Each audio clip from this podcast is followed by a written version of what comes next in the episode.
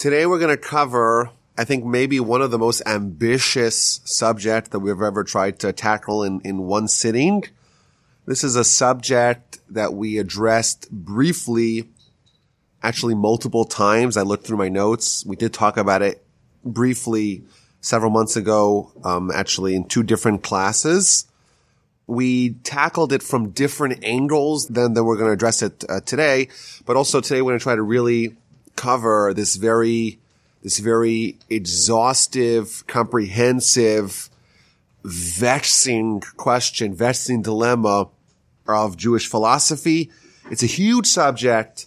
There are loads of variables. There's many, many sources, conflicting opinions. It really is a mess. And what we're going to try to do today is to provide clarity into this complex subject. And I want to begin with the following disclaimer. I don't want to suggest that the perspective that we're going to share is the sole legitimate approach to this very difficult subject.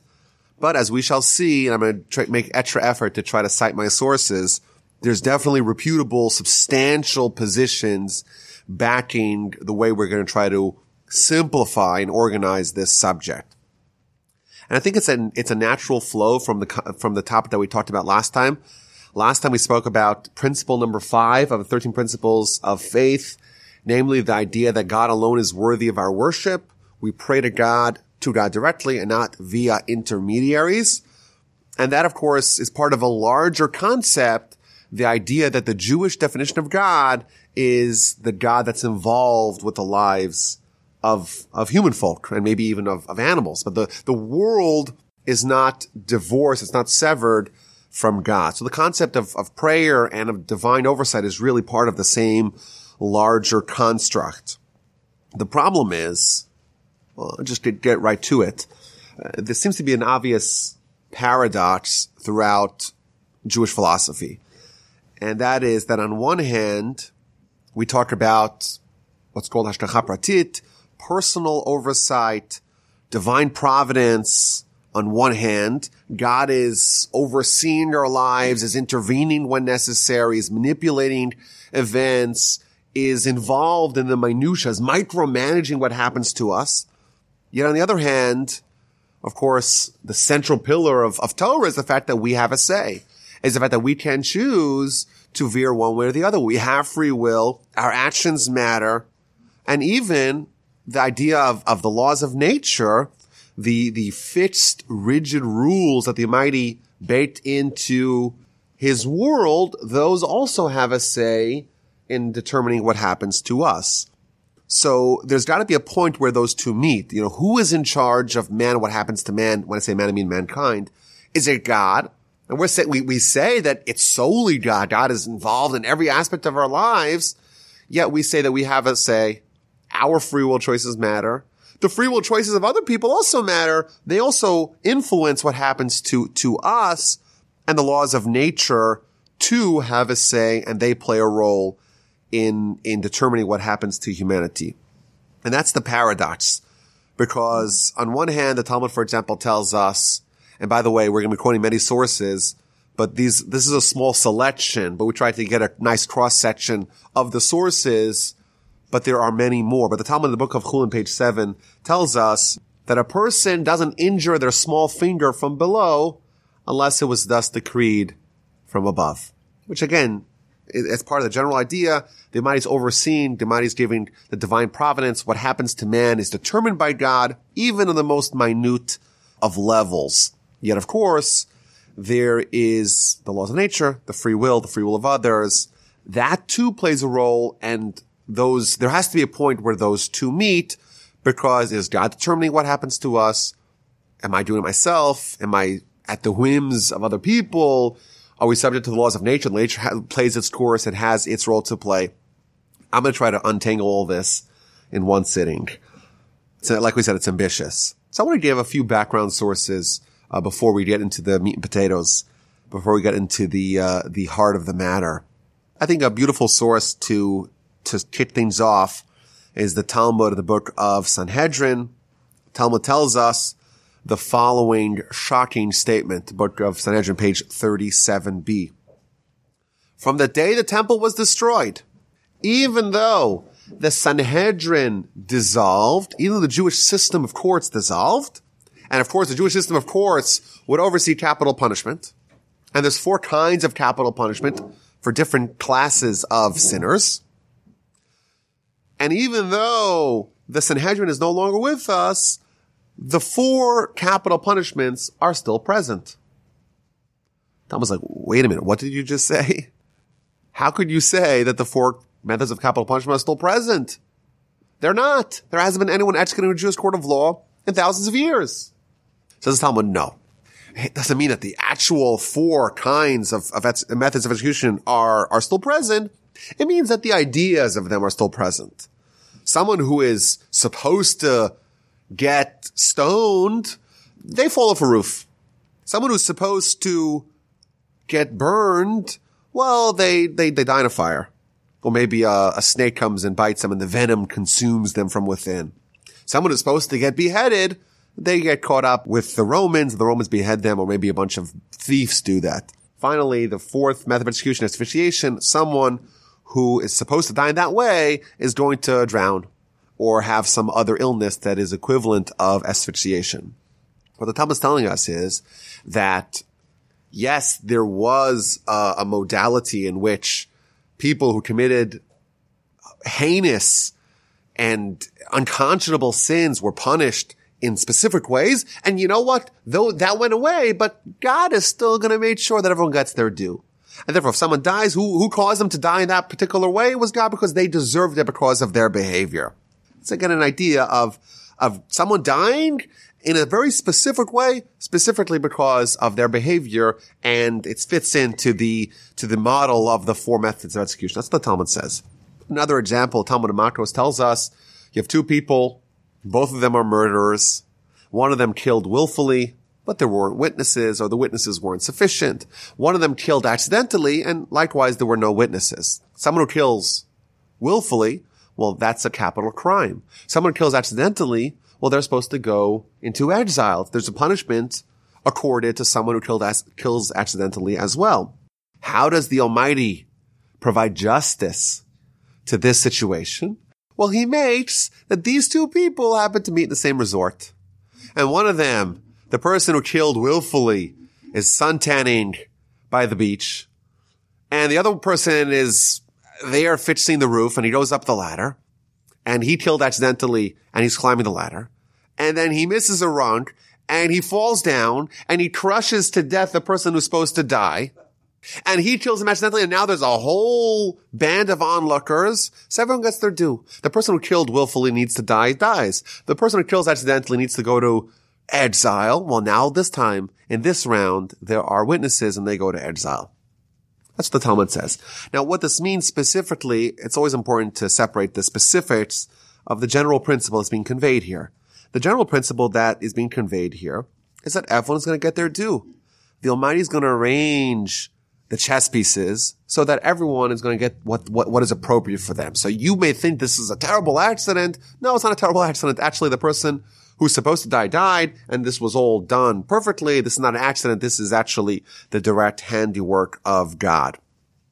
That's a theme, of course, that we see elsewhere in Jewish philosophy, in Jewish, in Jewish life. You know, we just went through the high holidays and we have on Yom Kippur Rosh Hashanah the idea that we declare that on Rosh Hashanah, it's going to be determined who's going to live and who's going to die.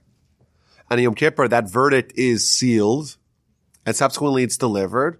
And over the course of the year, whatever was predestined on Rosh Hashanah Yom Kippur plays out over the course of the year. When someone dies, there is a tradition to quote the verse in scripture, the Almighty gives Hashem Nasan, Hashem Lakach, the Almighty takes away. We're declaring that again, the Almighty is overseeing people's lives and of course people's passing. The Talmud book of Psachim, page 54b tells us that there are seven things that are hidden from the eyes of man, and one of them is the day of someone's death. Only God knows when someone's going to die, and only God oversees that. He alone, the Almighty kills, and the Almighty makes people live. The, these are things that are solely in the hands of God. And of course, there's many sources. We're just giving a sampling. Uh, the Talmud, the book of Nida, page 31a, tells us every person, there's three partners. Father, the Mother, and the Almighty. The father, mother, they provide, of course, some of the biology. And the Talmud lists the things that the father provides, what's on the Y chromosome, what's on the X chromosome. And of course, God animates the person. The fact that they could think, that they could, they could talk, they could walk. That's all the handiwork of God. That's all the gift of God. And then what happens when it's time for someone to pass? Then the Almighty takes what he contributed and leaves what the parents contribute. So the, the, the body is still there. The biology is still there. It's just not alive. It's just a paperweight. The parents' contribution is still present, but God's contribution is taken away. Again, we see this theme, this general theme of the Almighty is involved in a very intimate way, a very direct way with what happens to people. Now, I'm just throwing this out there. I don't want to follow down this rabbit hole, but what happens when someone commits a homicide? What would we say? This is, uh, it's a, it's a troubling question. Person A commits a crime, the worst crime possible, murders person B. Person B is dead. Did God want person B dead? Or did person A override the will of God? Again, that, that, that's to the heart of our question. Who is in charge? We see, we seem, seems to see, not, would anyone here say that the person is, is, uh, is not guilty when they commit such a horrendous crime? We all say instinctively this is, this is the handiwork of the criminal. Yet, on the other side, conversely, we're, we're saying that it's God who decides who lives and who dies. I'm not going to give an answer to this question. Maybe it'll, it'll, it'll emerge throughout our discussion, but it's very hard for us to say that God is in charge of determining who lives and who dies, yet the murderer is to blame. Maybe, maybe they should be given plaudits. They're after all executing quite literally the will of God. So, so which one is it? So I'm just throwing that out there that there is a, there's a whole class of questions that we could ask when we see something that ostensibly is the handiwork of God. In our eyes, it's the handiwork of man. Which one is it? Is it both? Is it, is it God wanted them dead and this is the tool that he's using? Or no, the God wanted them alive and the person is the criminal is the one who's taking matters into their own hands and, and commit, committing an atrocity and God allows such atrocities to happen, which is, which creates its own, of course, theological dilemmas. So that's just to open up the, the conversation. I think there's uh, other areas where this question surfaces. So for example, in a less dramatic case, you have someone who is ill. What do you do when you're ill? You go to the doctor. Everyone does it. That's a normal thing to do. Can't we say that God made you ill and that going to the doctor is not going to help you at all? Should you go to the doctor? Is going to the doctor a lack of faith? Interesting question. What about making a living? Should you go to college? Should you say, well, I'm at the will, the Almighty decides who becomes rich and who doesn't become rich? Don't, don't we, don't we believe that? So which one is it? Should we go through the Herculean efforts to try to become rich. And we say, well, if God wants me to be rich, he'll make me rich in whatever ways he can. So again, the, these are some of the questions that we can ask. But as we'll see, the sources, the Talmud actually discusses these questions in various ways. So let's look at the first source. The first source is from the book in the Talmud called Brachos, the very first book in the Talmud, in page 60a on the bottom. It talks about going to the doctor in antiquity, it was quite common for people to engage in a practice called bloodletting. You have too much blood, too much iron, it's dangerous. You gotta let, let go of some of your blood. So they'll go to the doctor, the doctor would take their blood and, and that would make them healthier. So that's an example of someone going to visit a medical practitioner. Says the Talmud, the first opinion of the Talmud, Rav Acha, someone who goes to the doctor to let, let go of some of their blood, to go, go to a bloodletting session, they should say the following. May it be the will before you, Hashem our God, that this medical practice should actually result in me getting healthier. May you heal me, because after all, you are the reliable doctor, and your healing is a true healing. Talmud tells us there's a certain prayer you say. You're going to the doctor, of course. You're engaging like a human who is trying to pursue their medical interests. Yet, don't forget about God. He truly ultimately is the doctor. He's the one who's going to provide the healing. And the Talmud gives an addendum. Why? Because it's not the proper way of man to go to visit the doctor. It's only because they thus practiced, only because they practice thusly, must they go to the doctor. So a very cryptic, a cryptic uh, addendum here to, to this idea. When you go to the doctor, you pray, you ask God that this should work, because really it's not so appropriate to go to the doctor. Really, the only reason why they go to the doctor is because they thus behaved. What's going on over here? So that's the, the first portion in the Talmud. The second portion of the Talmud is that no, comes along Abaye, one of the other sages of the Talmud, says, no, don't, don't say this prayer when you go to the doctor. It's inappropriate. Your position is wrong. Why? Because the verse tells us in Exodus chapter 21, verse 19, Verapo yirape, says the Talmud, what that means is that the doctor shall surely heal. This is teaching us that God allows the medical practitioners to engage in medicine. The physician is allowed. God wants the physician to have their say to, to, to be, to be the doctor. So on one hand, the first opinion tells us that we shouldn't go to the doctor. It's really not appropriate because after all, God's the doctor. Second is like, no, even God wants us to go to the doctor. So what's going on over here? So I think a good source to really open up this discussion, and I think it'll give us the kernel of what I think is the, is the ultimate resolution to this paradox. It's a comment, a very famous comment by the Ramban, Nachmanides, in his commentary on Torah, in, in Parshas Bechukosai, he says as follows. The rule, the general principle, whenever we hear those words, our earballs should perk up. When Israel, when they're complete, when they're perfect, and when they're numerous, when the Jewish people are in their proper state, all their matters will not be governed at all by the rules of nature. Not their bodily matters, not their, the matters of their land, not in their multitudes, not as individuals. There is a state of the nation in which they don't at all operate under the rules, under the auspices of, of nature. Rather, the Almighty will bless their bread and their water and will remove from their midst all illnesses. They won't need to go to the physician. They won't need to be careful in any matters of, of medicinal practices. Rather, like the verse tells us in Exodus chapter 15, Ani Hashem Rofecha, I'm Hashem, I'm the God who is your doctor. You don't need to worry about it at all. What he's revealing to us, at least initially, we'll see a little bit more, is that there's really, there's really a state of the nation in which they're operating entirely above nature. Nature has no control over them at, at all in every area of their lives, in their body, in the, in the material, in the land, everything, individuals, multitude, completely controlled, governed by God. And then he adds, and the righteous people in the times of the prophets, when prophecy was still extant, the righteous people would do, when, when, when something bad happened to them, they would try to figure out what is the underlying sin that contributed to this illness. They recognized that the illness is a symptom of a spiritual malady.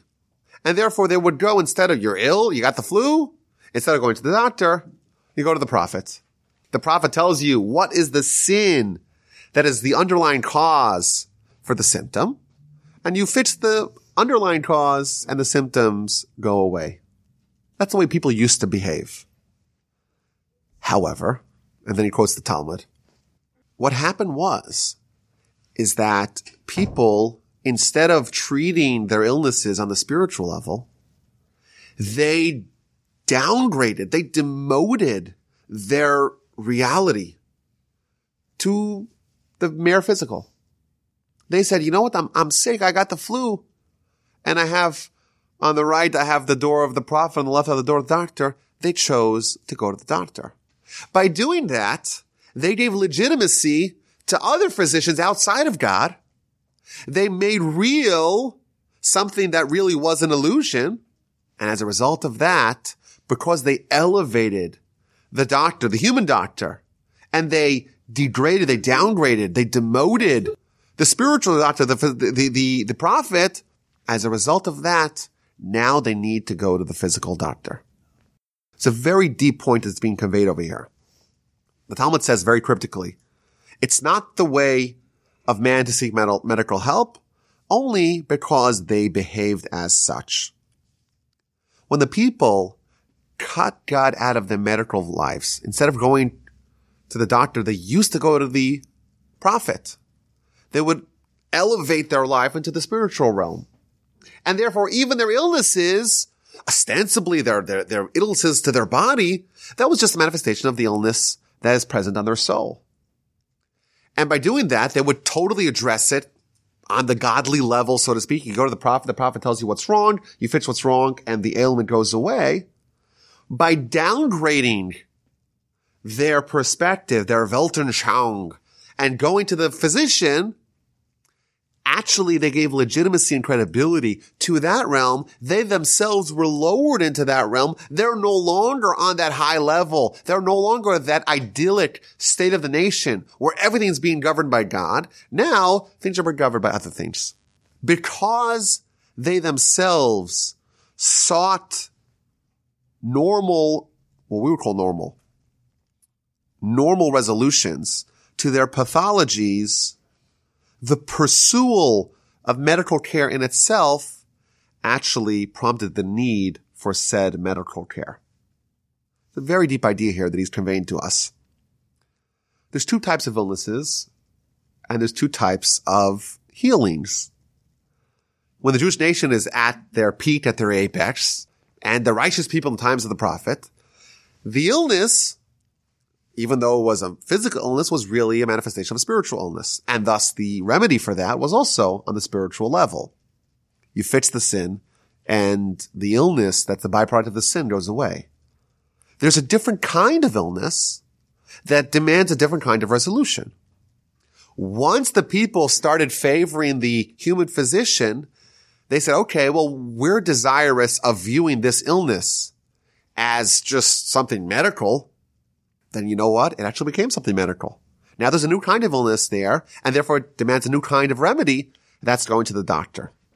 That's the first opinion here that we see here. That going to the doctor in itself is what caused us to need the doctor in the first place. I think that this is the, this is the core of the resolution to the dilemma, to the paradox. Who's in charge? Is God in charge? Is nature in charge? Why do I get ill? Is it because God wants me to be ill? Or is it because, you know, it's flu season out there and flu season really doesn't discriminate? Well, the answer is, it's not, it's not a fixed answer. It's a dynamic answer. It depends upon the individual. It depends upon how we view the reality of the world in which we live. How much oversight do we get from God? And how much is in our hands? And how much is in the hands of others? The degree of our faith determines the degree of our oversight. If we say we're only going to the spiritual physicians, then we're elevating our life and God says, Oh, I'm going to elevate the oversight that I give you commensurately. And therefore the illness is only a product of God saying, you know what? There's a message I want to convey. Let me give you an illness. You'll, you'll fix the underlying problem and the, and the symptom will go away. By us choosing to say we want to live on a lower level, God says, okay, I'm going to lower my oversight as well. Now you're less subject to God and you're more subject to nature as well. And now you'll be ill for a different reason. You'll be ill because that's the rules of, of nature. I think, I think that's the, the core fundamental resolution. So let's, let's, let's elaborate on this point a little bit. The Talmud tells us, it actually appears in several places, that scripture describes the relationship that we have with God in two very different ways. On one hand, we're told in the book of Deuteronomy, chapter 14, of course, this theme appears many places in Jewish scripture. You are sons to Hashem your God. The relationship that we have with God is filial. He's our father, so to speak. We're his children, so to speak. On one hand. Alternatively, we're described as slaves of the master. For to me are the sons of Israel slaves, the verse in Leviticus chapter 25 reads. So which one is it? Is it a relationship father-son? is a relationship of master and slave. Of course, those relationships are very different. The father, you know, has a warm, loving relationship with their child, and the master has a harsher relationship with the slave. Which one is it? Says the Talmud. Bisman Yisrael Ozim Rishon In a time when the Jewish people are upholding the will of God, he treats us as children.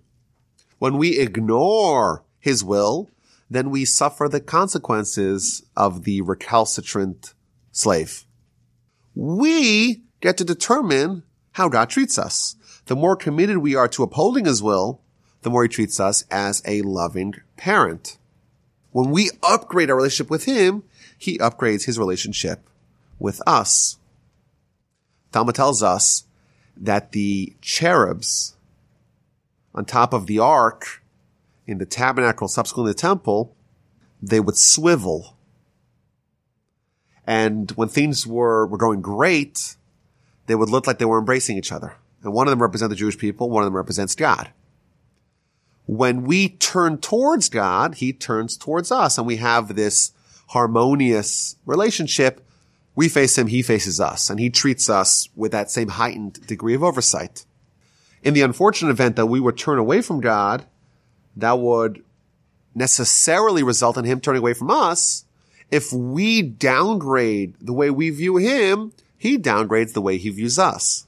If we lower the amount, the, the, the reality, the, the palpability of his role that he plays in his life. He says, okay, that's what you want. I'll turn away from you as well. And as a result of that, when God turns away, well, who, who determines what happens to us? When there's less godly divine oversight, then we are more subject to all the other forces that can determine what happens to us in our lives, namely the rules of nature, namely the whims of other people if we don't want to be subject to the proclivities of other people, we'd best be advised to make sure that we swivel our proverbial cherub towards God, and to the degree that he sw- that we swivel to him, he's going to turn towards us.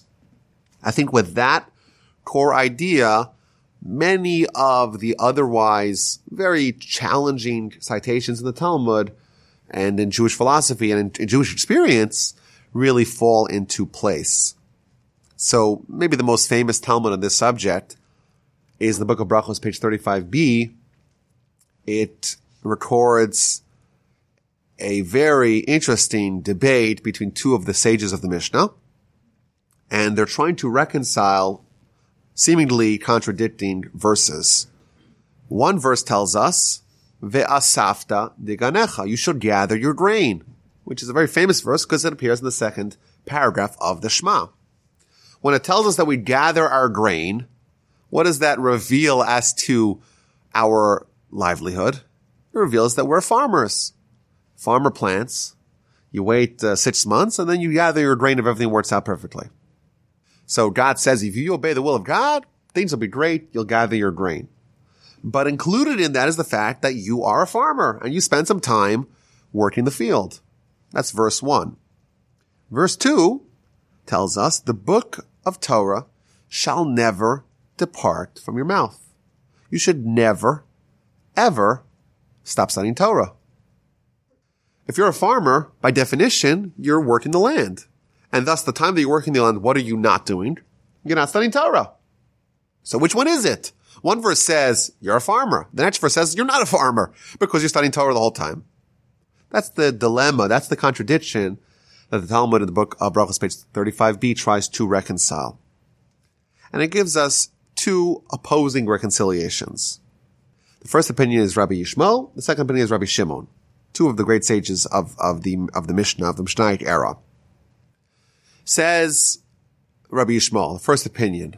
He says, well, when it says you should never stop Torah study, it doesn't mean you should never, ever, ever stop studying Torah. It's not literally the book of the Torah should never cease from your mouth. It means most of the time you should be studying, but of course there's some times that you have to work the field. That's a very pragmatic resolution. It's that, well, of course, of course you have to make a, a living. You have to make a livelihood. You got to feed your family. You have to have a field. And that, that demands, of course, that you should spend some time working the land. But the rest of the time, you should study Torah. And that, that's the resolution. It Doesn't mean you should never, ever, ever stop studying, studying Torah. It means you should, you should make a very high priority in your life. But of course, you're also trying to make a living. You're also gathering in the grain. That's the resolution of Rabbi Ishmael, Rabbi Shmuel.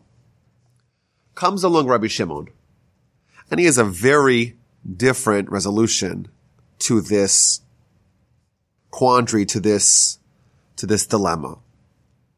He says the following. What's going to be? A person's going to plow during plowing season, plant during planting season, harvest by harvesting season, grind the wheat during grinding season, winnowing when it's, when it's windy. Your whole life is going to be dominated by your field. Torah matehele. What's going to with the Torah? You're never going to study. You're always going to be busy with your field. Rather, his solution is when the Jewish people are doing the will of God, your work will be done by others. When the verse tells us never stop studying Torah, what it's telling us is that there is a certain kind of time you're doing the will of God and you study Torah and don't worry about anything else. Don't be a farmer. God will take care of you. God will provide. However, when you choose to cease studying Torah, when you stop obeying the will of God, well, then you know what? You're going to have to be a farmer. You're going to have to work really hard to make your living. Not only that, you're going to have the work of others foisted upon you. The way he reconciles these two verses is that these two verses refer to different kinds of people. The verse in the Shema says you gather your grain, you're a farmer. That's talking about someone who is neglecting their mandate, their responsibility to study Torah. And therefore, because you're not doing the will of God, you have to be a farmer. Whereas when the verse tells us that you should never stop studying, what it's telling you is that in that variety of people, you know what? You study Torah and God will provide. The Talmud ultimately concludes, Abaye says, Abaye is one of the sages of the Talmud, many behaved as Rabbi Yishmael taught and succeeded. A lot of people tried both approaches. Many people tried the approach of Rabbi Yishmael to try to harmonize, to try to synthesize being a farmer and also studying Torah. And most of them were successful. And many people tried the other approach. The approach of Rabbi Shimon to say, I'm just going to study Torah and the Almighty will provide for me. And you know what? Most of those were not successful. That's the conclusion of the Talmud. It would seem that the two sides of our paradox, on one hand, we're told you got to do something, you got to take initiative. On the other hand, we're told that you have to just, you know, God, of course, is controlling every aspect of your life. It, it would seem like that's the dispute of Rabbi Ishmael, Rabbi Shmuel, and, and Rabbi Shimon. Rabbi Shmuel is saying, well, you got to take initiative. You got to be a farmer. You got to plant.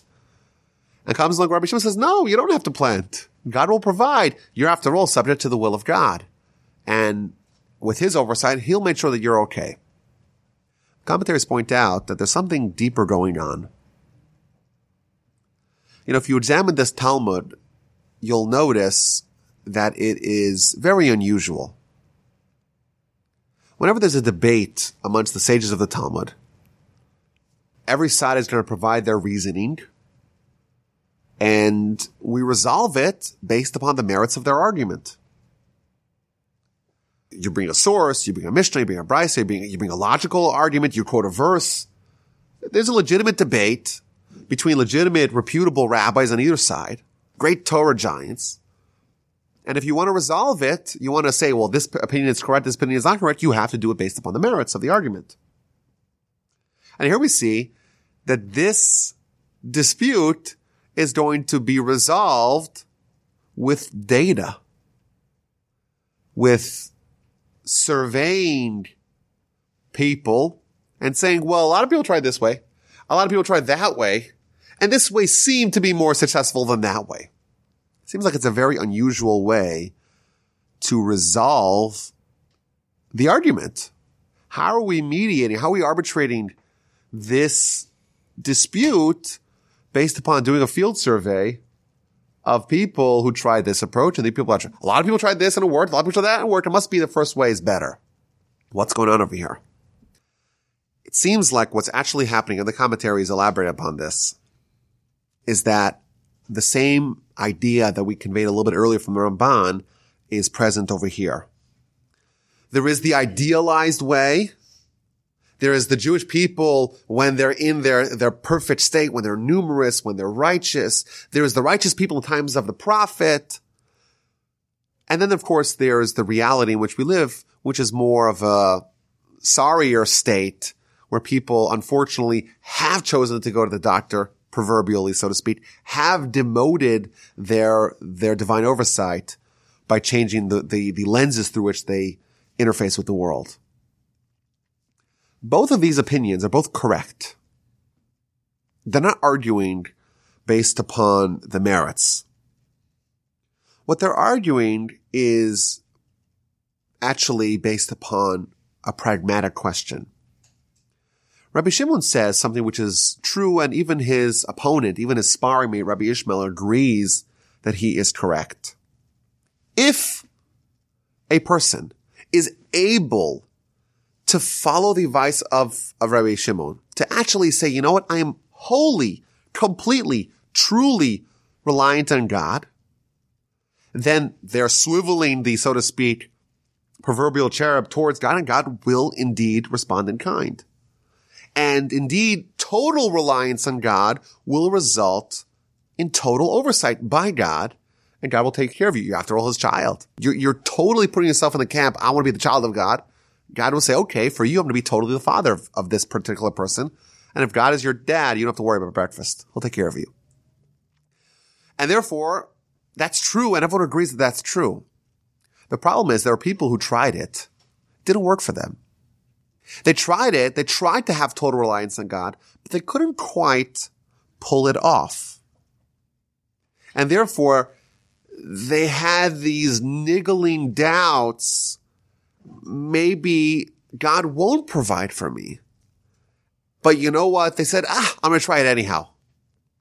And because they didn't fully have the total reliance, they, they were up a little bit at night. They, they, they were tossing and turning. They weren't sure if indeed God's going to provide.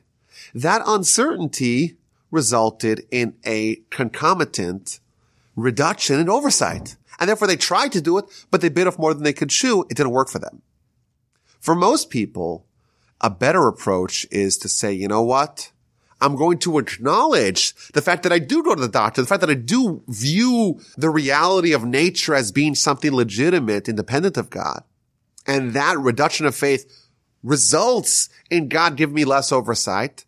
And therefore I shouldn't try to live by the standards of Rabbi Shimon. I should be more cognizant about who I really am. And therefore I have to be the farmer because if I'm not the farmer, I'm going to starve to death because I'm not quite at the level where I could say, you know what, I have total reliance on God and therefore he's going to provide me total oversight. And thus, the resolution really fits in. It's not a resolution based upon the merits of the argument. It's a resolution based upon most people really fall into the camp of not having total reliance on God and therefore not having total oversight by God and therefore being subject to the rules of nature. And what does the rules of nature say? The rules of nature say if you don't have a living, if you don't have a livelihood, if you don't have an occupation, if you don't plant, you will starve to death. And you may try to say, well, I'm like Rabbi Shimon, but you know what? You're really not like Rabbi Shimon.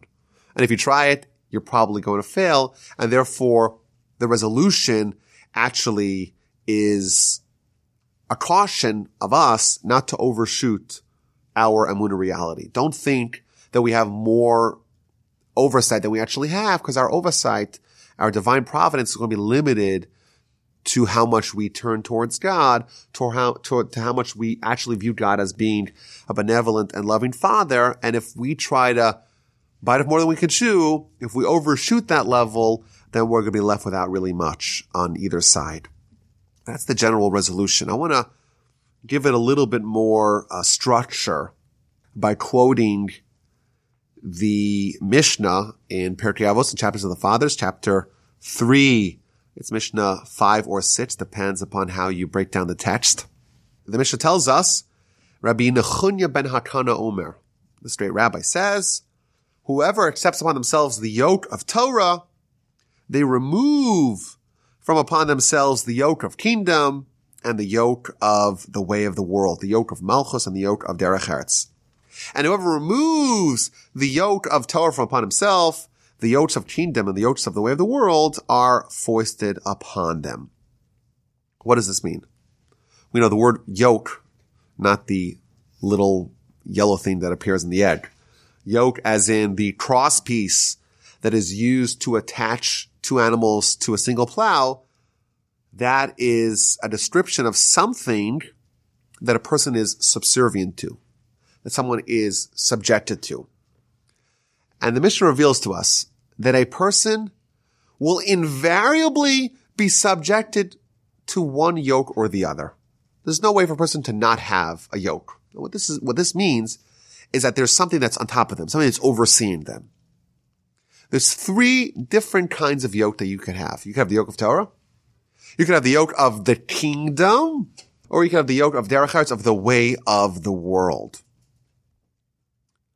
What this is revealing to us is that everyone's going to have some area of life that they cannot shake, that they're subject to. It's like the yoke. They, they, they, there's no way for them to maneuver out of it.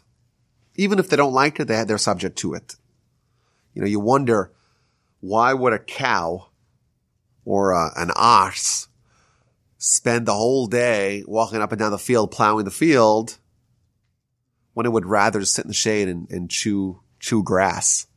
The answer is that it's subject to the yoke. There's, there's something above it that it is, it's limiting it to it. It would love to not have it, but it is just forced to be subject to this oversight, to, to, to this control.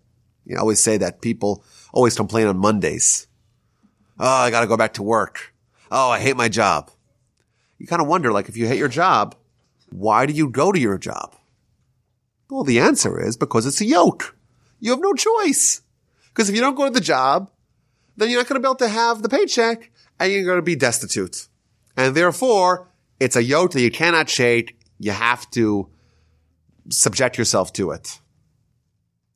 What the Mishnah is revealing to us is that there is a way to actually shake yourselves of two yokes by embracing a third one. If someone accepts upon themselves the yoke of Torah, what does it mean, the yoke of Torah?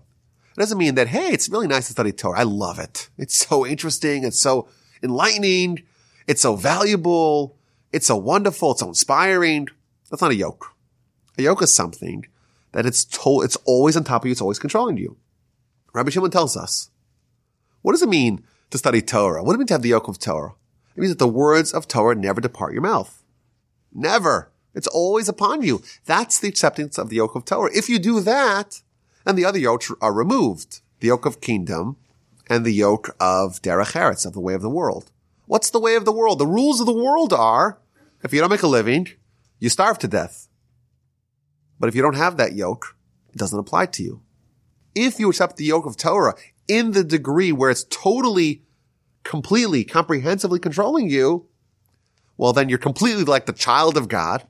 And you know what? Which parent doesn't provide for their children? Every parent provides for their children. And it'll happen in miraculous ways, but it won't be a miracle because that's not, that's not a miracle to you because you don't have that yoke. Only if you have that yoke, only if you're subject to the rules of nature, to the rules of derech eretz, only then is it a miracle when miraculously, so to speak, things appear for you. It's not a miracle for Rabbi Shimon. He doesn't have that, that reality governing him at all. He's totally subject to the oversight of God and God will provide for his child. Similarly, the yoke of Malchus. Malchus means kingdom. Kingdom, in this context, means the power of other people. By default, we're all subject to two other oversights in addition to the oversight that we have with God.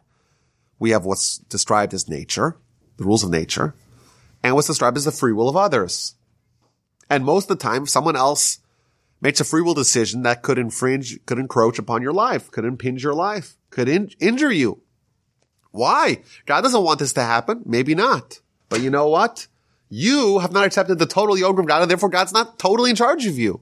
Theoretically, if you do accept the yoke of Torah, then you're solely subject to Him. But if you cast, cast off that, and to the degree that you cast it off, you're subject to the other yokes. Again, you're, you're going to have oversight. The question is, who's in charge?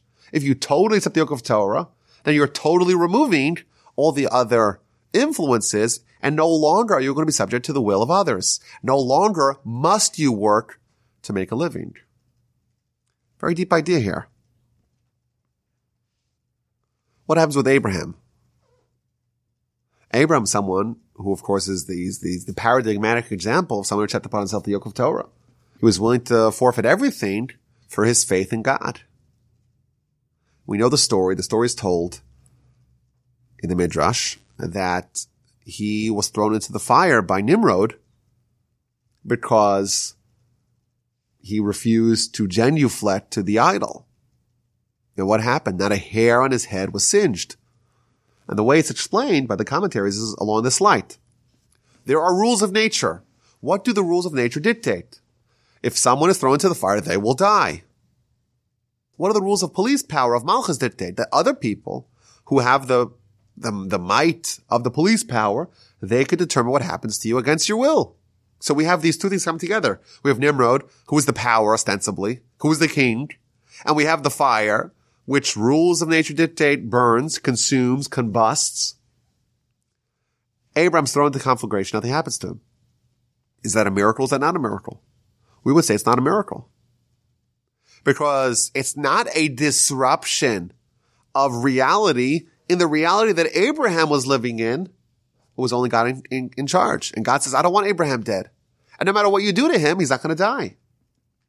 Other people who are somewhat subject to the rules of nature and to the, and to the dominion of others, other people have a say. God may want them alive, but he's not going to intervene necessarily because that would be a miracle. And miracles in that context don't happen. And you know, if someone relies on the miracle, that also doesn't, that also does not allow for them, uh, for them to have a miracle happen to them. For Abraham, it's not a miracle. For us, it would be a miracle. God wants Abraham alive, no matter what everyone else says, the laws of nature, the derech eretz, the malchus, those yokes are no longer in charge of Abraham, and therefore he survives. Us, if we were to be thrown in the same fire, we would die right away. Why? Who's in charge? Is God in charge? Or is the fire in charge? For Abraham, God's in charge. For Abraham, who's totally like the son of God, who's totally accepting the yoke of Torah, then no other yoke is in charge of him and consequently, God doesn't want him dead. He survives. We, there is a point in which the yoke of Torah allows for the yoke of the kingdom and of Derech Eretz to still be in top of us, and therefore we're partially controlled by God. Obviously, there is a degree of divine oversight, of personal oversight that we have with God. And there's also a degree in which nature rules us, in which kingdom rules us. And those, those parameters are always changing. Every time we upgrade our relationship with God, the, the yoke of Torah is going to nudge away a little bit. We're a little bit less subject to the yoke of nature and to the yoke of kingdom, of free will of others. So again, uh, there's some more sources to substantiate uh, this resolution. So for example, the verse tells us in Deuteronomy chapter 22 that if you have a, a roof in which people go, have to put a fence around the roof. Why velo sasim damid Don't place blood in your house. Don't allow an accident, someone falling off the roof and, and hurting themselves. Now the obvious question is, if someone dies, who wanted them dead? God wanted them dead. Well, if someone comes onto my roof and they're having a good time until they collapse and they fall and they die, well, it's not my fault. God obviously wanted them dead. Again, the same dilemma. So the Sefer Chinuch is one of the earlier commentators who uh, delineates all the mitzvahs of the Torah. He really gets into this question. He says, wait a minute, what's happening over here? Why, pray tell, must I put a fence around my roof?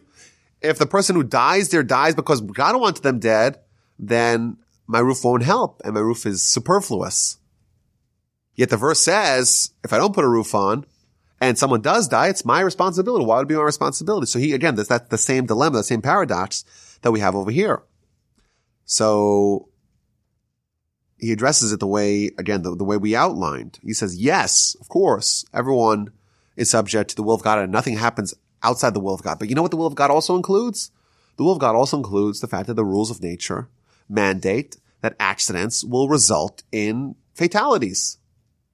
And he gives some gory examples, like if a boulder falls, falls on someone's head, it's going to crush them to death. And if someone, God forbid, goes into a fire, they're going to die.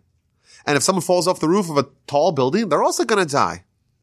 And God endowed us with the intellect to avoid these kinds of dangers. And he commanded us to protect ourselves from accidents. Otherwise, if we don't, then you know what? Nature, to whom man is subjected, will do as per the rules if he does not protect from it. Again, the same idea. People are subject to the rules of nature. That's the, that's also included in the will of God.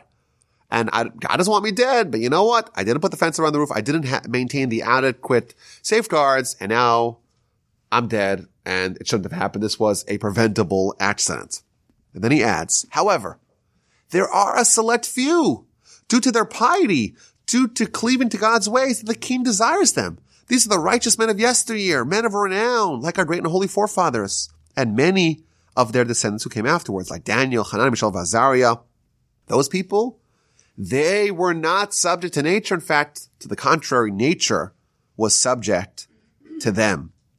In the beginning of their lives, they also had this mix of who was in charge. The laws of nature were in charge of them. But as a result of their greatness and their ascension of their soul, it was reversed. They became masters over nature. He brings the example of Abraham. Abraham was thrown into the fire, yet not a hair on his head was singed. But then he ends off with a warning, like Rabbi Ishmael and like Abaye, we shouldn't be too confident in saying we're like the men of renown of yesteryear. We're totally subject to God because in that case, we're relying on a miracle and a miracle won't happen. And we're quite likely not on that level of the righteous in the times of the, of the prophets, of someone who's solely controlled by God, of someone who really views himself as a child of God, of someone who's totally facing their cherub towards God. And therefore we have this mitzvah to put the fence around our roof and everything that's included within that. I want to add one more source here to wrap up the uh, the sources of this idea. A very controversial source, uh, one, one, of the great commentaries on the Torah, the Or HaChaim, is commentary to the episode of Joseph and his brothers, and the decision that the brothers made instead of killing him Let's instead throw him into a pit full of venomous snakes. And obviously, the decision of the brothers, this is chapter 37 of Genesis, it's a very perplexing decision. On one hand, they say, hey, let's kill him. And of course, we understand this decision based upon, you know, the stature of these people. These people not, not just wantonly killing people. They, they believe that Joseph was indeed worthy of capital punishment comes along Ruvain and says, well, let's not kill him. I have a better idea. Let's throw him into the pit full of snakes. So first of all, how is Reuben improving the situation? In addition, the brothers themselves, if they believe that Joseph is worthy of capital punishment, why should they give in? Why should they yield? That's the question that Or HaChaim comes to address. So what he says is that the brothers were pretty sure that Joseph was worthy of capital punishment. But you know what? Says Ruvain, maybe you're wrong. Maybe, maybe, maybe we got it wrong. Maybe he's not. Maybe he's really innocent. And what's going to be? You'll say, hey, let's kill him and we'll have a trial by combat here, trial by fire. Let's find out if, if he dies, well, he must have been guilty. But no, maybe he's going to die and he's really innocent and we killed him because we have free will and he's subject to our free will. And therefore, I have a better solution. Let's throw him into the pit and then if the snakes kill him, snakes don't have free will, and the snakes will only kill him if he's guilty. Because that's after all God deciding that they, that, that he should die. And the brother said, Oh, you know what? Let's follow that instruction. But what this reveals to us, again, is the same idea that Joseph, if he was killed by his brothers, we would never know if he was innocent or guilty. Because you know what? Maybe he was subject to their free will and their free will mandated or decided, determined that they should kill him and God wants him alive, but they want him dead and they killed him. Now to bring us a level deeper, well, maybe Joseph should have been righteous enough that he would not be subject to their free will. Aha, that's a good question. I have two answers. Sorry, this is deep, deep, deep in the weeds. Maybe the answer to that question is yes. Joseph is not subject to normal people's free will because he's so righteous. But you know who else is super duper righteous?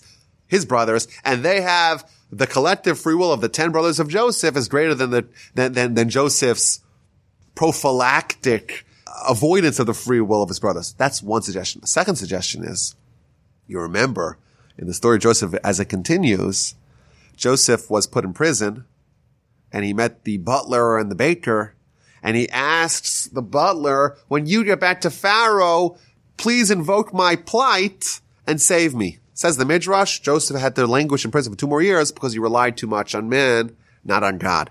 Maybe that's revealing to us is that Joseph was not someone who fully accepted the yoke of, of God, the yoke of Torah, and therefore there was a little bit of control of the yoke of kingdom, i.e. the free will of others, that could have controlled him. But the bottom line that I want to convey here is that this enormous subject, I think, there is at least substantial sources, like we, we mentioned, the, the Maharal, the commentary in Pirkei Avos, uh, this Ohr HaChaim, this, uh, Sefer Chinuch, the, there's many sources that we're cobbling together, the Ramban, uh, the way he understands the, the Talmud, uh, that do present a, a cogent, a cogent resolution, resolution to this, to this, to this dilemma. Yes, in theory, we could be totally subject to the will of God, provided that we are worthy of it, and the degree to which all these forces have oversight in us, it's, it's ever changing. It's, it's a dynamic equation. And the more we subject ourselves to God, the more we become worthy of having godly oversight. And the more indeed God is the sole determinant of what happens to us. I want to add, again, there's many sources here and I tried to shave off as many sources as I can to, uh, make it fit into the time allotted there is an interesting idea that we find that people who are vulnerable have extra oversight from God. People who are sick, young children, people who don't rely on their own might are people that have more oversight. So for example, the verse tells us in Exodus chapter 22 that we should not torment, we should not oppress the widow and the orphan because if we do oppress them, then they call out to God and God will hear it and will suffer as a result because these people have extra oversight. We would have thought, at least initially, that the widow, the orphan, alternatively the convert, these are people who are weak, who are feeble, who are outsiders. They have no one to help them, and therefore God, in His mercy, He picks up the slack of others, and He, and he says, "I'm gonna, I'm gonna be their, I'm gonna be their advocate." That's how we understand it simply. But the commentaries explain, Bein Bachai amongst others, that because these people don't have others who are typical allies will come to their aid, therefore they're relying more on God, therefore they have more godly oversight, and therefore their cries will be heard more easily. It's not like these people are they, they, magically, because you're an orphan, because you're a widow, because you're someone who's a little bit of an outsider, that magically upgrades the amount of oversight. No, because things are bad for you or you don't have people that usually are, are, are likely to stick up for you. Consequently, you're someone who relies more on God and you're amplifying the amount of oversight that you have because by definition, the more reliance you have on God, the more he'll make himself, so to speak, worthy of that reliance, the more oversight he will give as a result. And therefore, that's why these people merit that oversight. And therefore, it's very dangerous to torment them because they have a more direct link to God as a result of more reliance on Him. That's the conclusion. That's the last source I want, I want to mention. But again, the, the bottom line that we want to share here is that the reason why it's such a vexing, confounding, troubling, confusing subject is because there's many variables here. It's not just the question of how much is God in charge? How much is nature in charge? Where do those two points meet? Every person, every individual, every community, every people has a different answer to that question. And that, that answer is always changing because it is us who get to determine how much is God a master of, of us? Is God a father to us? We get to make that choice. And the more we upgrade our Amunah, the more we upgrade the reality that God plays in our lives, the more God indeed will play more of a reality in our lives and will provide us more of a divine oversight. This was an absolute pleasure to study with y'all today. My email address is rabbiwolbe@gmail.com. I look forward to hearing any questions, any comments, any feedback, and for meeting again to study together in good health and in good spirits.